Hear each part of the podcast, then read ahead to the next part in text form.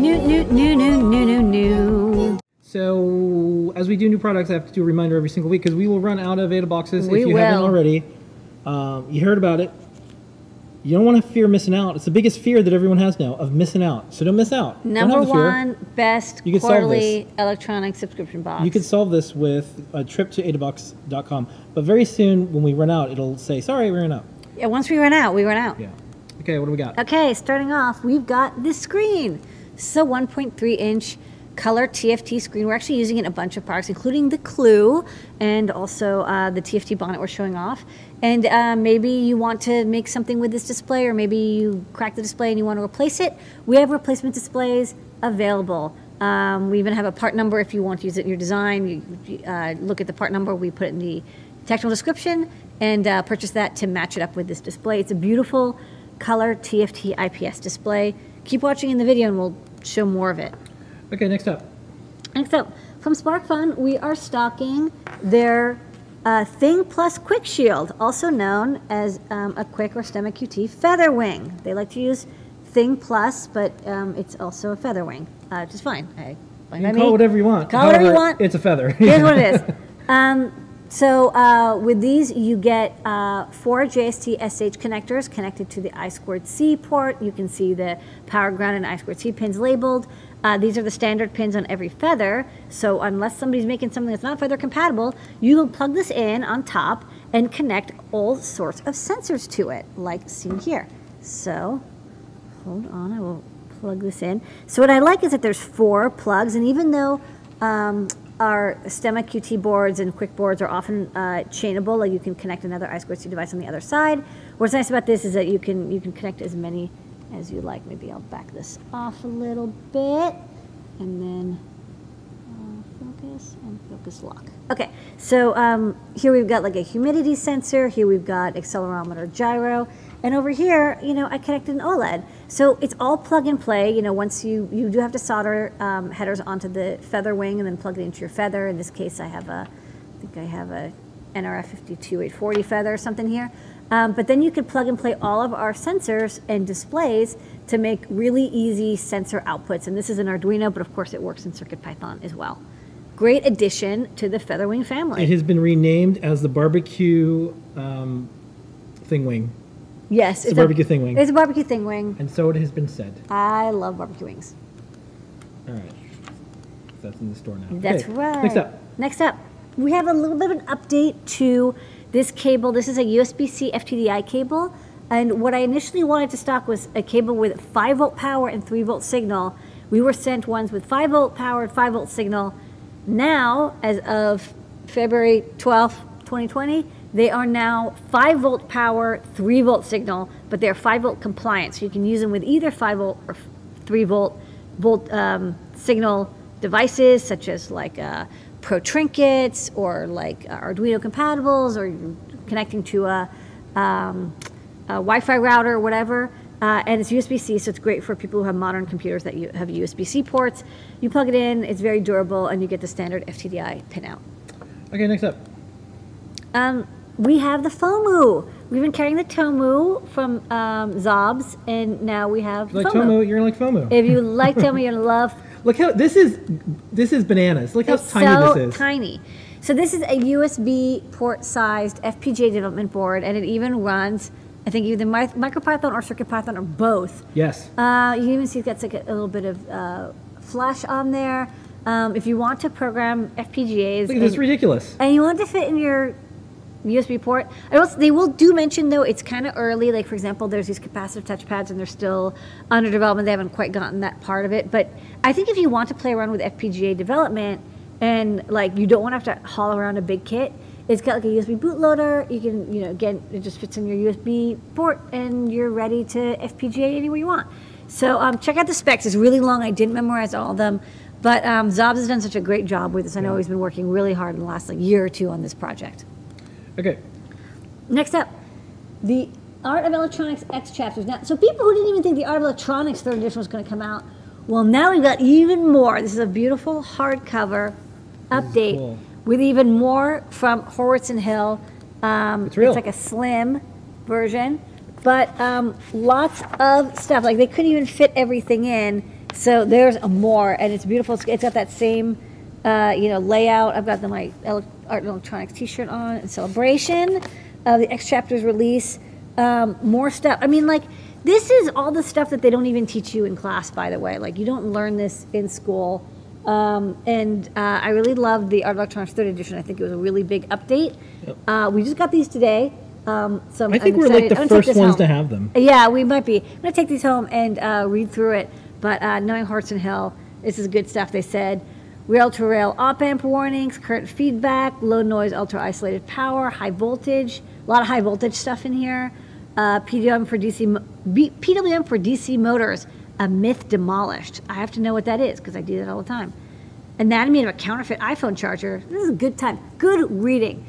I always think about if we were to have contact with a uh, alien civilization, what uh, people will we have try to interact with them with their technology, and what Yeah. what resources will we give them if we could communicate? And I always think like if I needed like if something landed like I want bunnie and you to reverse engineer it, and I thought like what's the if- but if there was like a, a some resources about like some of our technology. It's Horowitz and Hill. Yeah, I just said Art of. Electronics. Like here you go. Go this for is, it. this is as good as it gets for us right now. This is it. This is it. If you can really on this, then you can make all the stuff that we're, you know, working on. Okay. Okay. Next up, look, I think about these things. It's, it's Someone important that to. you, somebody has to. Yeah. Okay. Okay, so next up, we have a pretty big product update, big enough that I wanted to uh, sort of announce it as a new product.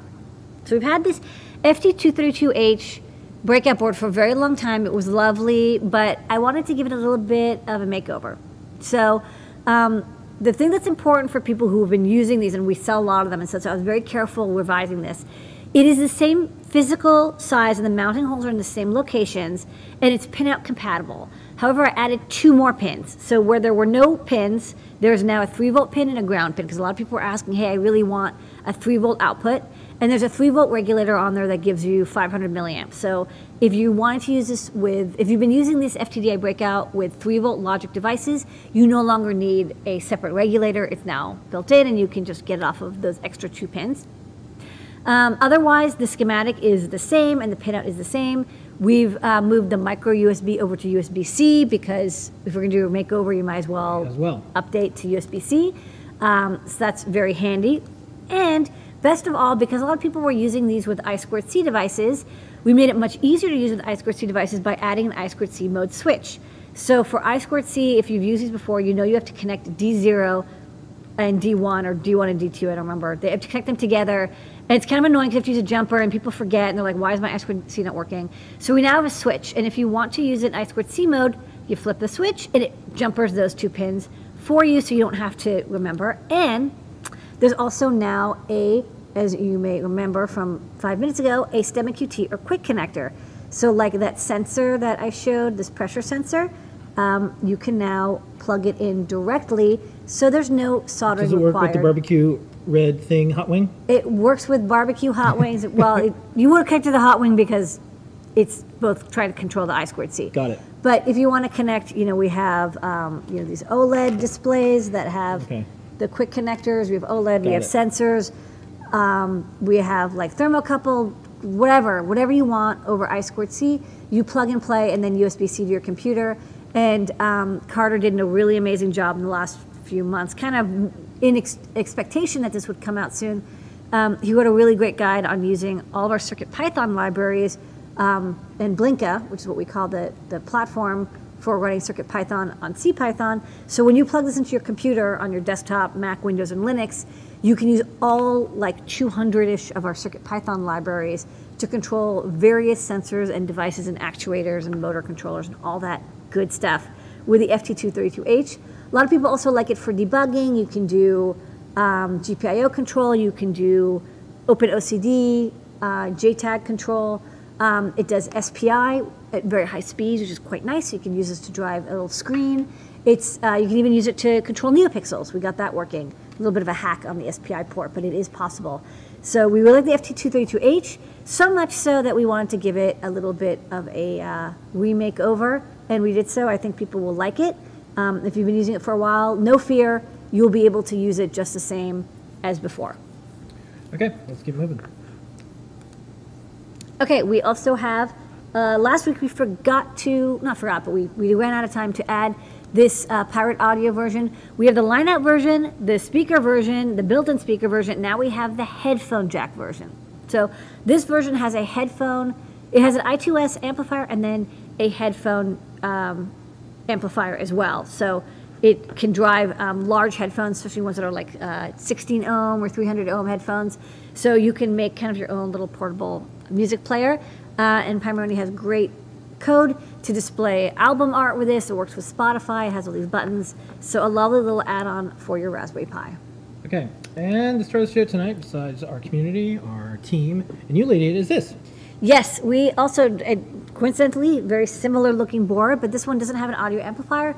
This is our uh, 1.3 inch TFT bonnet. So it's, it's simpler, it doesn't have audio, it has a little joystick and it has some buttons. And uh, I can show on the overhead, we, um, hold on, make a little bit of room here. Gotta clear up my FT232H demo.